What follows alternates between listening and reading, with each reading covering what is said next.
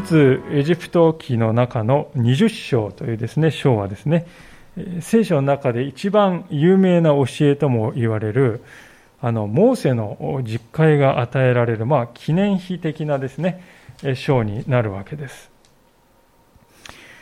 でこのモーセの実会が与えられたのはですねシナイ半島にありますシナイ山、ままたの名をホレブの山と呼ばれる山においてでありました。ご承知のように実会というのはあらゆる面で聖書の教えの中核をなすものでありまして、この実会なしにですね、えー、聖書は成り立たないとも言えるような非常に大事な教えであります。今日の箇所はですね、その実会が与えられる20章の前の章になる。エジプトから脱出したイスラエルの民がですね、ついにそのシナイ山にたどり着くという、そういう場面なんですね。神様はここである準備をなさっておられます。それはどういう準備かというと、イスラエルのために対して自分たちが神の契約の民であるということを思い出させるということです。イスラエルの民はですね、エジプトにいるときは神様のことをほとんど知らなかったんですね。それでエジプトから脱出してきたんですがですね、その文脈の中で彼らは神様のことをエジプトから自分たちを救ってくれた神と、そういうふうにしか見ていなかったわけであります。でも、言うまでもなく皆さん、神様がエジプトからイスラエルの民を救ったのには、その救い出すことが自体が目的なのではなくて、救った後にですね、目的があるわけですね。で、その神様はその本来の目的へと民を導こうとしていかれるのです。でそのためにご自分の真の姿というのをですね、民に示そうとされる。これまでいろいろな奇跡を通してですね、ご自分を表してきたんですけれども、このシナイ山において神様はご自分の本質というものをですね、示そうとされる。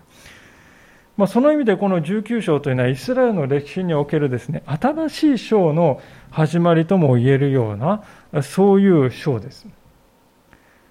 ここから新しいイスラエルのですね、歴史が始まっていく。ではそれはどのようにして行われていったのでしょうか。今日はそのことをご一緒に聖書から学んでいきたいと思うんですね。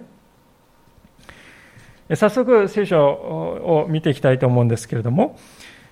前のですね、18章のところでは、まあ、周到のイテロという人が来てですね、まあ、その人と別れた場面が書いてありましたけれども、この19章でついに再びシナイ山にですね、モーセは戻ってくるんですね。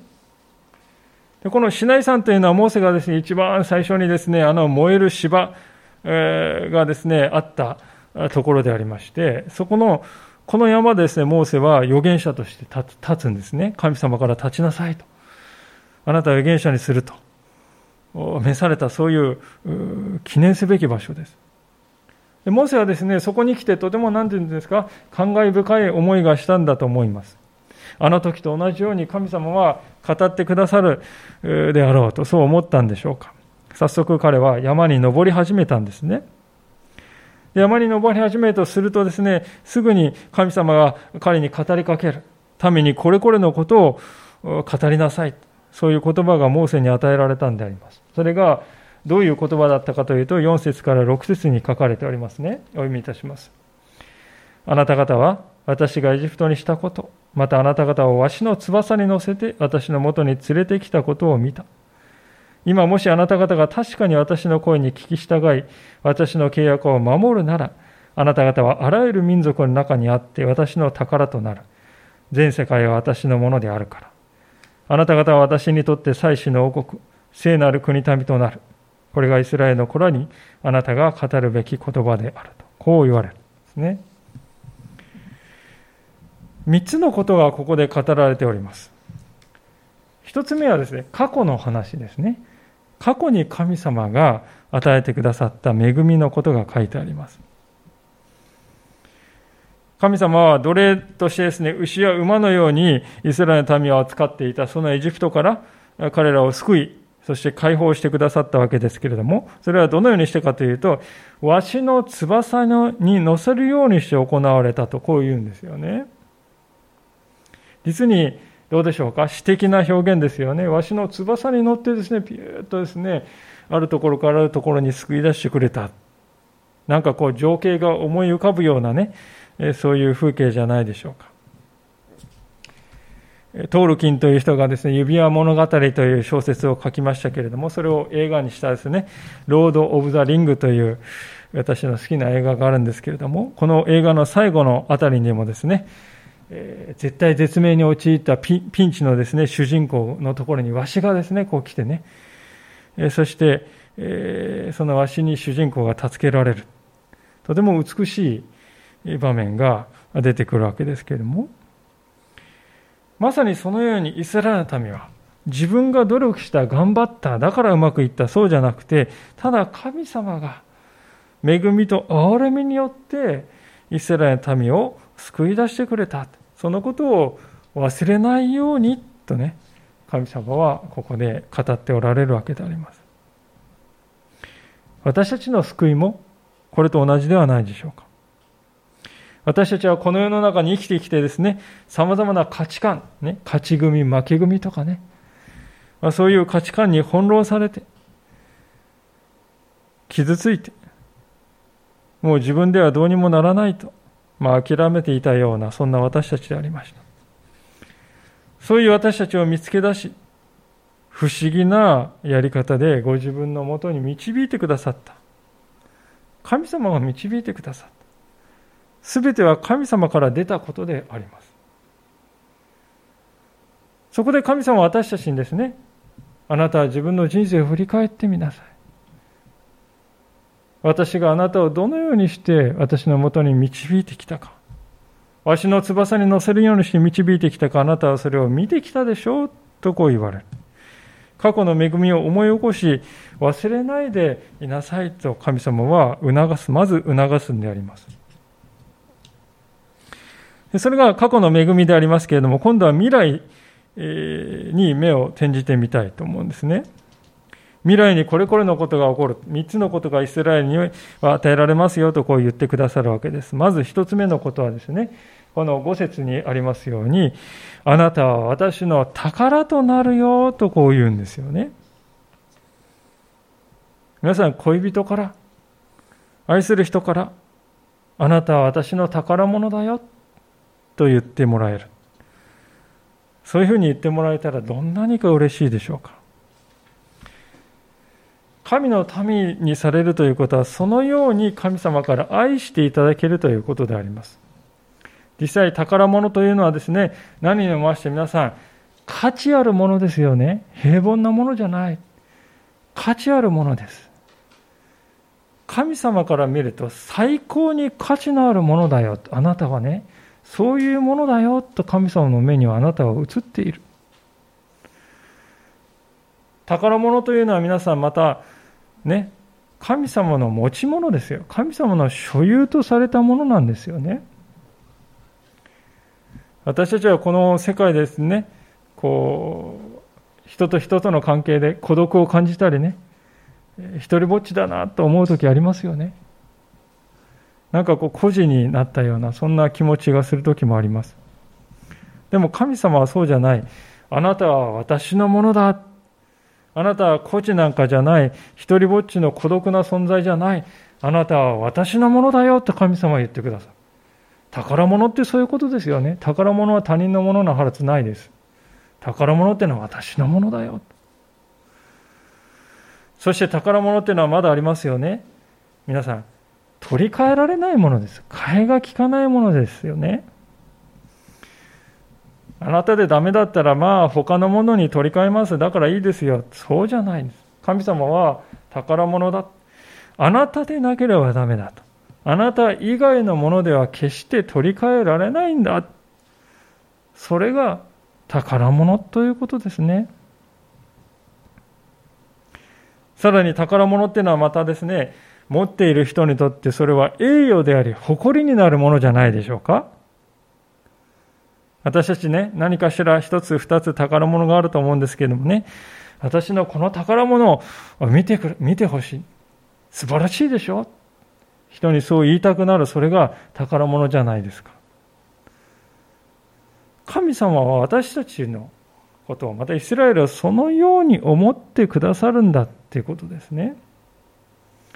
皆さん、神様からあなたは私の宝物だって言っていただけるということは、そういう素晴らしい約束をいただいたんだということをね、まず覚えていただきたいのであります。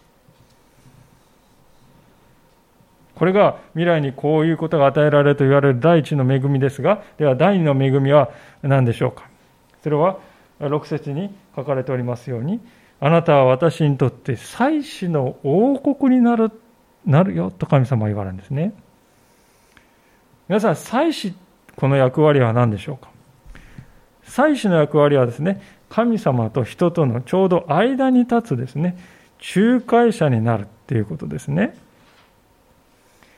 でその祭司のですね、王国になるっていうことは、イスラエルの民の全員がそういう祭司のような存在として扱われますよということで、祭司ばっかりいる国っていうことですよね。そういうものとして神様はイスラエルを扱うよということです。つまり神様はイスラエルという、えー、国を通して、民族を通して、イスラエルを仲介者としてこの世と交わりを持たれるよということなんですよね。で、これと似たようなことがですね、第三の恵みにあります、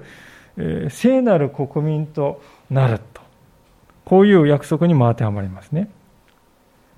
皆さん、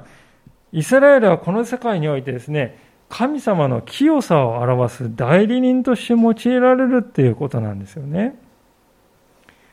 代理人ですから、つまりイスラエルの民を見ていると、神様の清さってこういうことなんだよなってわかる、そういう存在として用いられますよっていうことですね。じゃあ神様はなぜあえてイスラエルの民にこのようにしてくださるのでしょうか。まあ、家に例えると分かりやすいかなと思ったんです。皆さん、お家を建てたいと思った人はですね、多分いろんなね、本を買ったり、そして図面をですね、こう、しげしげと見たりね、あるいはこう、なんかいろいろこう、写真をめくってね、いろいろなこの、家の写真を見て、あ、これもいいね、あれもいいねって言うと思うんですよね。でも皆さん、一番、最良の手段って何でしょうかね？家を建てるとき。それはね、モデルルームを見ることじゃないでしょうか？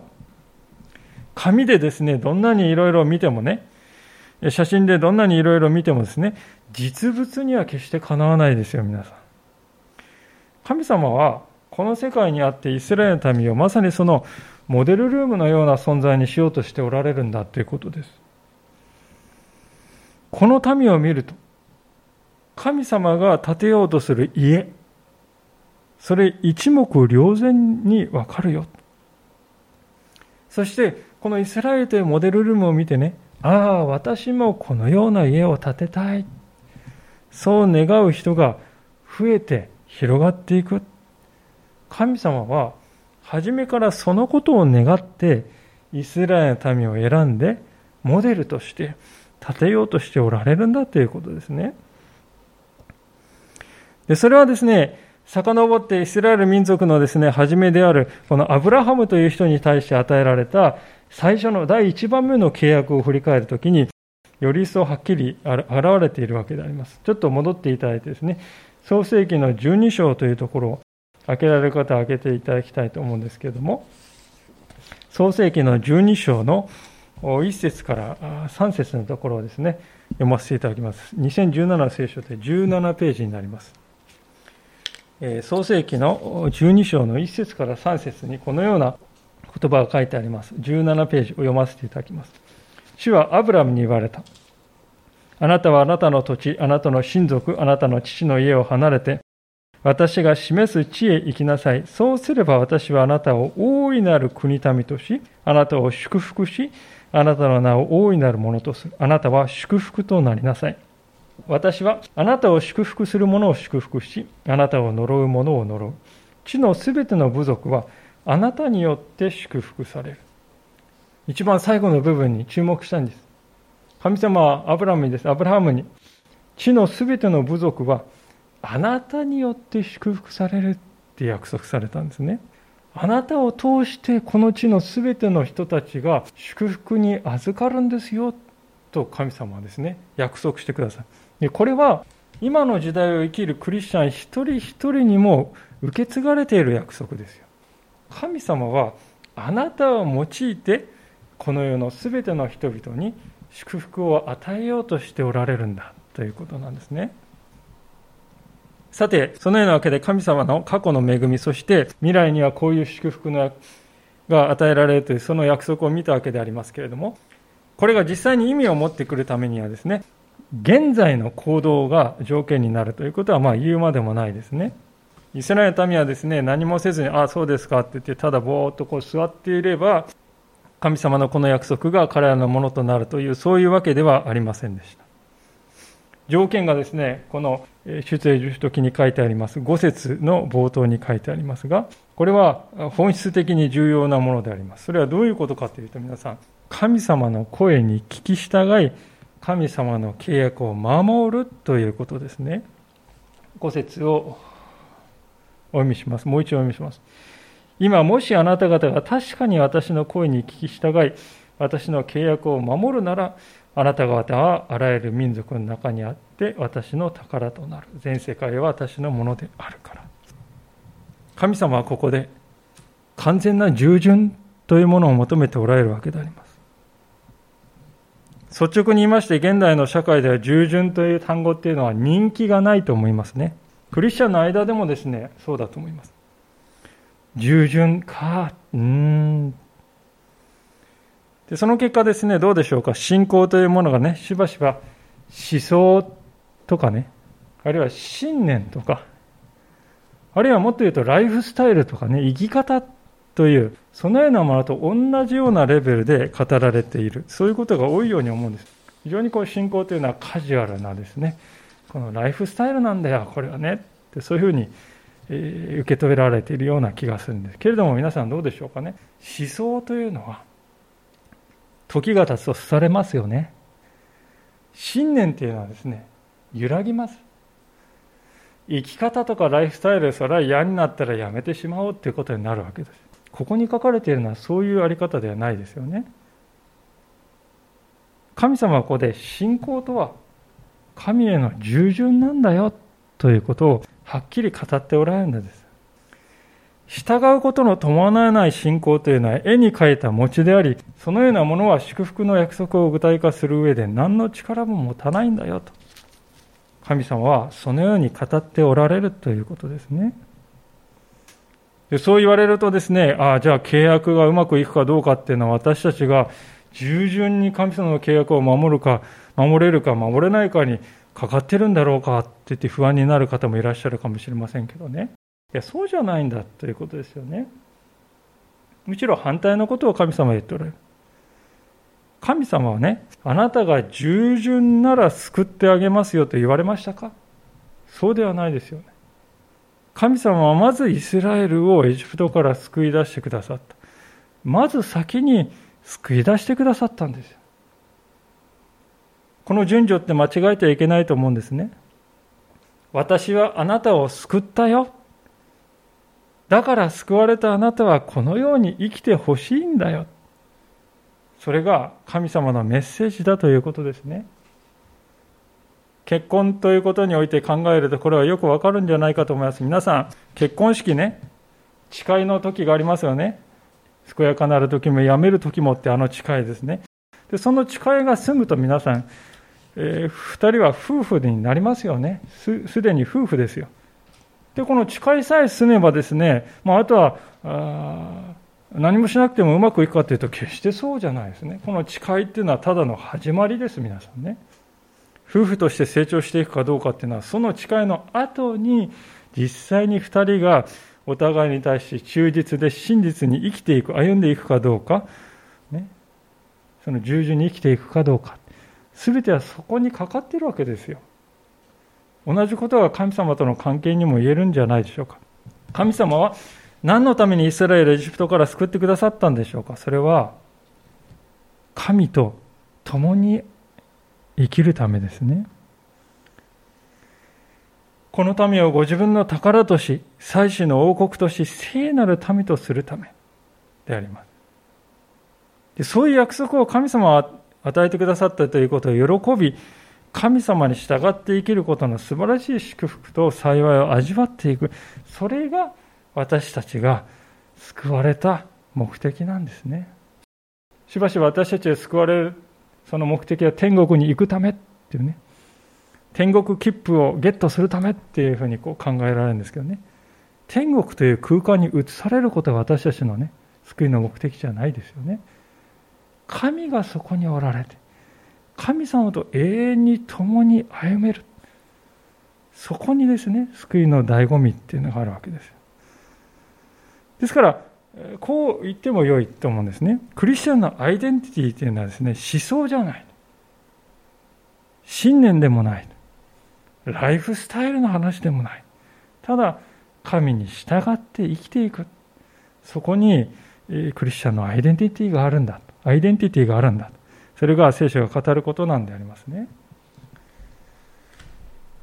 さて、このようにして神様はイスラエルのためにアブラハムの第一の契約に続く第二の契約というものがあると、そう示されたわけであります。どうするかあなた方と神様から問われてですね、8節にありますように民はですね、え、私たちは主の言われたことをすべて行いますとこうね、答えました。素晴らしい応答じゃないですか、皆さん。すると、待っておい待っていたかのようにして神様はその民との関係を一歩前に進めようとされるんですね。ついに神様が自分のですね、姿を民に表すというですね、劇的なそういう場面が来るわけであります。9節を見ましょう。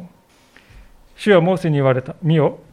私は濃い雲の中にあってあなたに望む。私があなたに語るとき、民が聞いて、あなたをいつまでも信じるためである。それからモーセは民の言葉を主に告げた。とてもこの神様の言葉って意味深だなと思うんですね。雲っていうのは聖書の中では一貫して神様がそこにおられることを示すこの印として用いられているんです。で、皆さん、雲ってね、同時にこの隠すものでもあるわけですよね。私、あの、山登りが好きでよくするんですけれども、この山登りすると雲っていうのは厄介ですよね。雲が出てくると頂上が見えなくなりますね。そしてせっかく登ったのにですね、真っ白で、下界は何にも見えない雲に包まれて、まあ、そんな経験を何度もしました。もちろんここで出てくる雲っていうのはですね、そういう水蒸気、水の雲とは違うんですね。神様の臨在を表すシェキナーという雲です。でも、示したいことの本質は同じなんですね。雲っていうのはつまりね、神様がそこにおられるということはわかるけれども、神様の姿を直で見ることはできないと。そういう手段として雲っていうのが用いられるんですよ。ですから、皆さんね、ここは大事なんですけども、神様はね、近づいてくださるんです。でも近い、近さということと、来やすさということは違うんだよと。近いということと来やすい来やすさということの間にはですね、注意深くこの線を引いている。それを線を引きなさいよと人間に求めておられるんですね。実際、神様は十節を見ると民に対してですね、身を清めなさい。まあ、体を洗ったり、服を洗ったり、あるいは動物の捧げ物をしたりして罪をね、あがなう。そういうことをしなさいと求められます。また12節以降はね、いろいろ書いてありますけども、市内さんから物理的に距離を置きなさいよ。近づきすぎてはいけないよ。ね、その近づきすぎたらですね、石で撃たれないといけない。いや、そこまで言うんだか、言うのかと。その厳しさは息を飲むほどであります。境界線に触れた者は殺されなければならないとまで書いて。そこまで厳しい。率直に言って私たちね、たじろぎますよね。ある仲介者が、ある解説者がこのような厳しさの理由というものを次のように示して語ってくれているので少しご紹介したいと思うんですけれども、こういうような言葉をおっしゃってましたね。神を知りたいと思うことは悪いことではありません。間違っているのは神が明らかにすることを選んでいない秘密に入ることを要求することです。人間にとって謎であり続けることは神の神たるゆえんでもあります。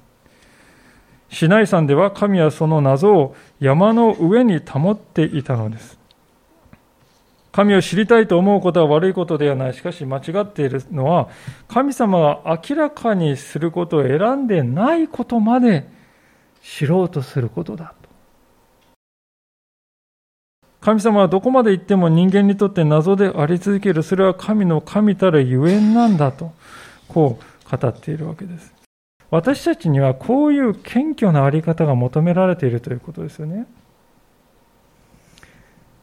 さらにこのようなですね、線を引くということは、こういう厳しいやり方はですね、人間を守るためでもあるということを私たちは覚えたいんであります。実際聖書を読んでいきますと、不用意に神様を礼拝したがゆえに命を落としてしまう人も出てくるんですね。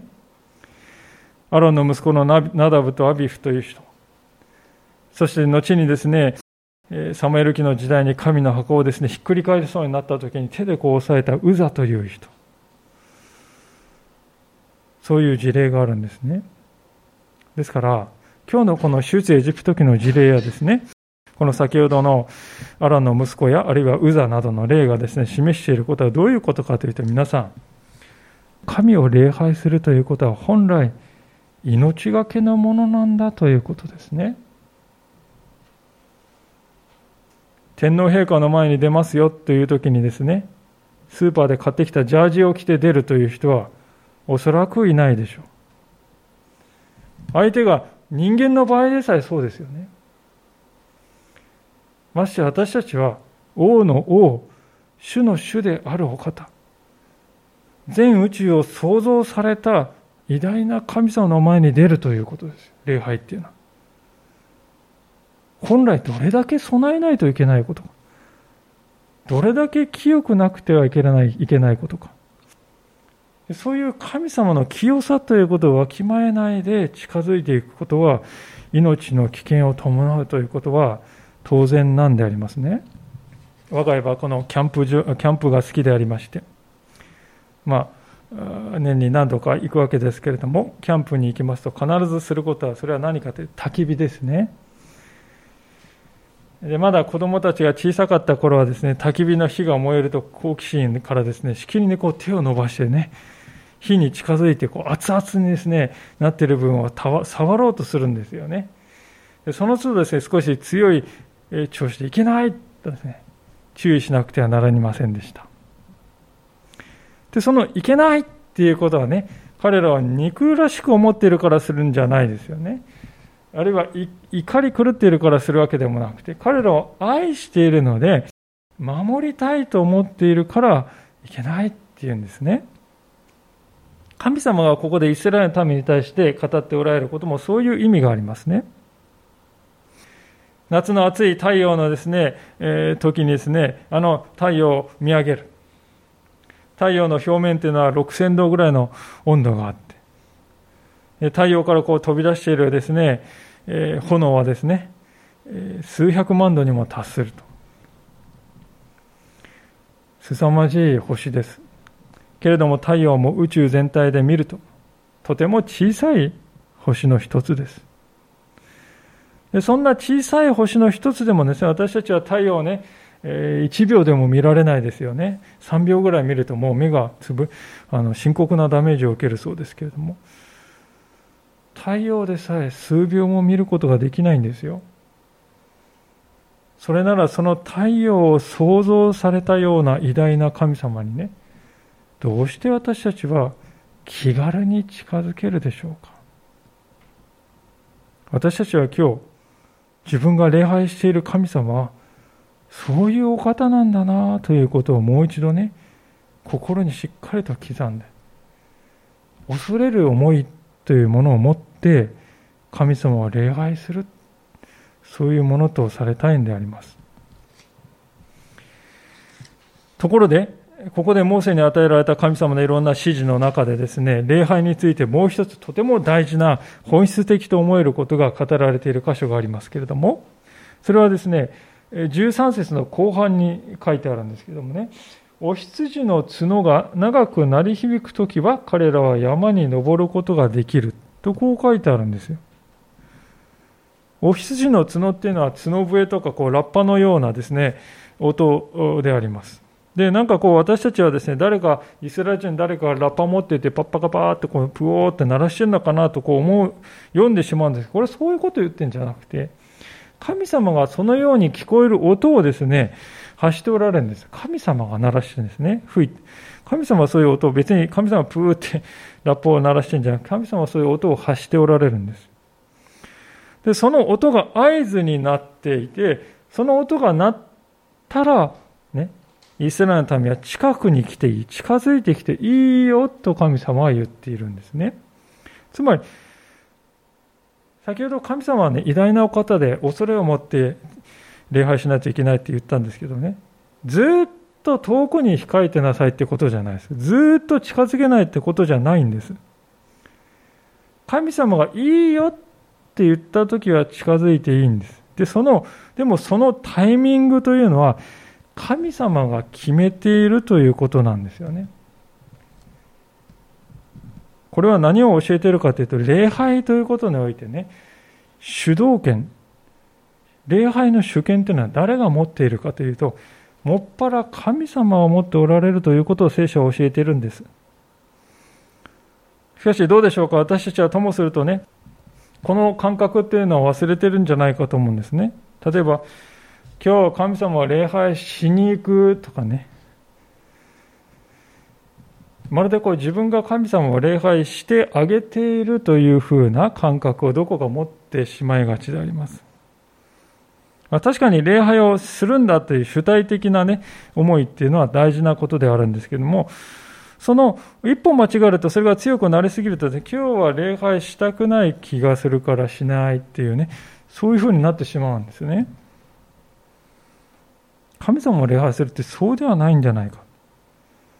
私たちが神様を礼拝してあげてるんじゃないんですよね。今日のこの箇所を見ると、神様がね、礼拝においで、いいよ、招いてくださっているということですよ。神様が近づいていいよ、近づきなさい、そう言ってくださったから私たちは神様を礼拝できるんですね。ですから、私たちが神様を礼拝してあげるとか、礼拝するんじゃなくて、神様が礼拝の場に私たちを導いてくださっ招いてくださるんだと。つまりどういうことかというと、礼拝をね、神様を礼拝できるということ、それ自体が神様の恵みなんだよということを聖書は教えているんです。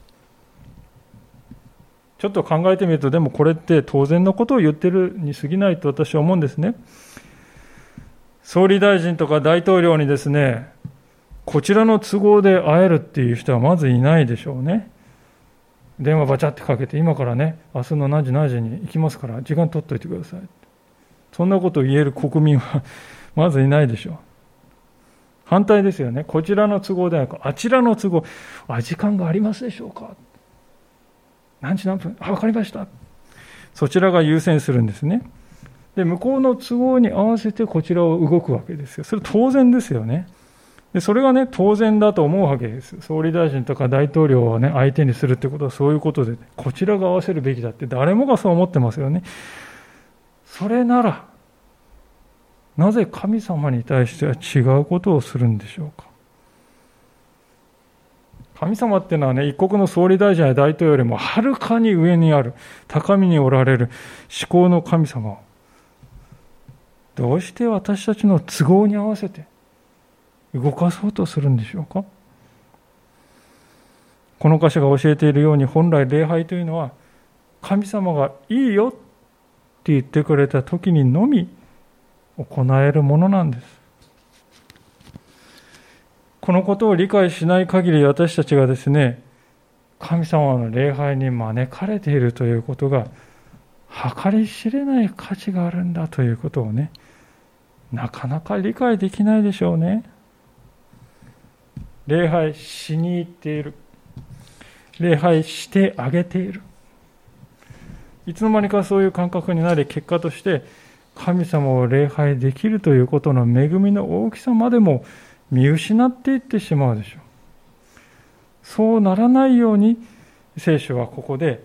神を礼拝するということにおける本質的な厳しさということを私たちに教えてくれているわけであります。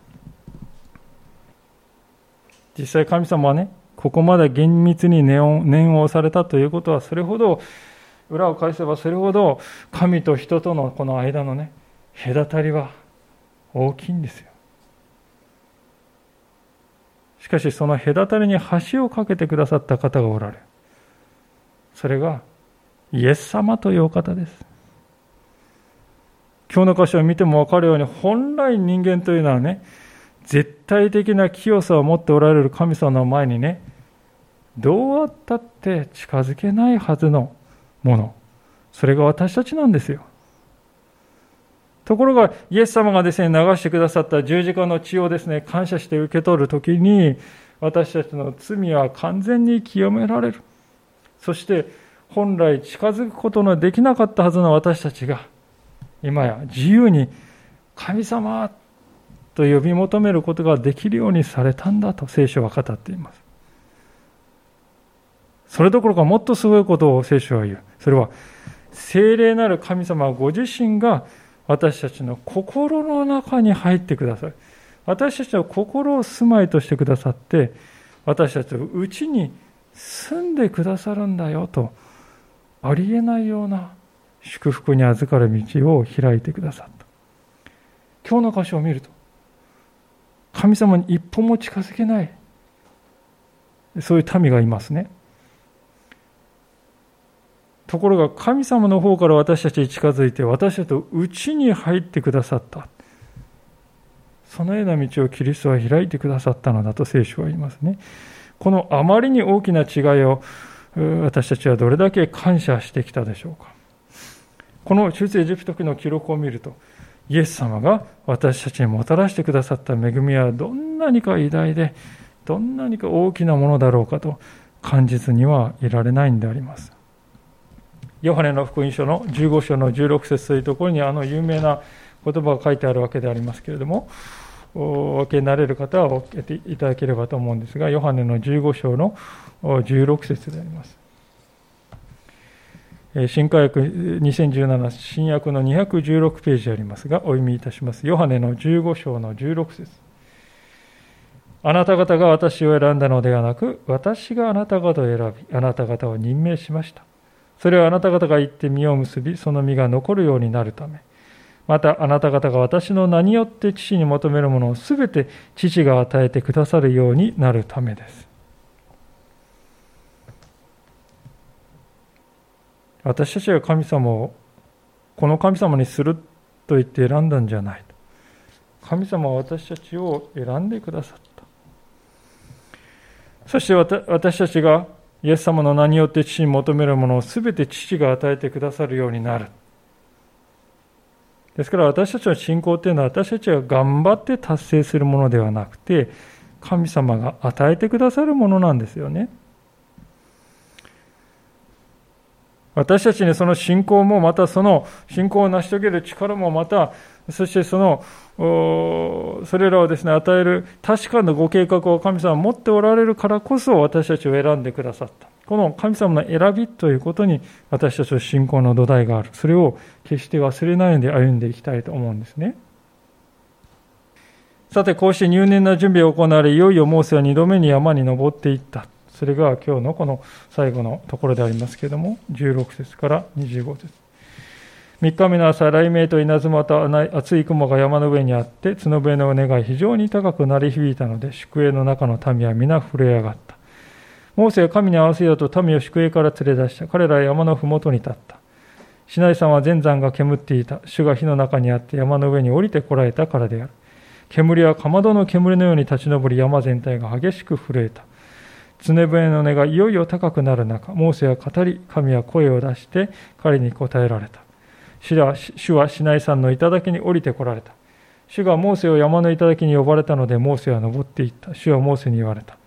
下っていって民に警告せよ。彼らが見ようとして主の方に押しあぶってきて、多くの者が滅びることのないように。主に近づく祭司たちも自分自身を性別しなければならない。主が彼らに怒りを発することのないように。モーセは言った。主に言った。民はシナイ山に登ることはできません。あなたご自身が私たちに警告して、山の周りに境を設け、それを聖なるものとせよと言われたからです。主は彼に言われた。降りていけ。そしてあなた自身はアロンと一緒に登れ。しかし祭司たちと民は主のところに登ろうとして押し破ってはならない。主が彼らに怒りを発することのないように。そこでモーセは民のところに降りていき、彼らに告げた。まあ、ここに書いてあるですね、シナイ山の光景というのは恐ろしい、恐るべき光景ですよね。ある人はこれ噴火が起こったんだなんてこう言いますけれども、噴火だったらこの角笛の音っていうのは響かないですね。ドカンとかバリバリって音はしても、ふわーっとこう角笛の音っていうのはしないはずです。また、煙とか稲妻とか地震とか火とかですね、もうありとあらゆる恐ろしいものが揃っているんですけどね、そこにこう近づいて登っていけるんですね。ですからこれも噴火ではない理由であります。モーセは震え上がっている民を来なさいと言って呼んでですね、民は約束の通りにモーセに語りかける神様の声を遠くから聞くんですね。神様がモーセに語っておられる声をちゃんと聞くんです。そして、ああ、神様はこのモーセを確かに選んでおられるんだなということを知るんであります。ところが、モーセは登っていったばっかりなんですけれども、またもやですね、すぐ下っていけっていうですね、21節でこう言われる。なんで下っていけと言われるかというと、民が好奇心に駆られてね、興味本位でダーッとこう押し寄せてこないように、くれぐれも警告しなさいと命じるんですね。モーセは、いやいや神様そんなことなんて起こりませんよってね、23節でこう否定してるんですけれども、神様が言ったことをモーセは否定してるんですけどもね。でも神様は24節でまた言うんですね。繰り返して。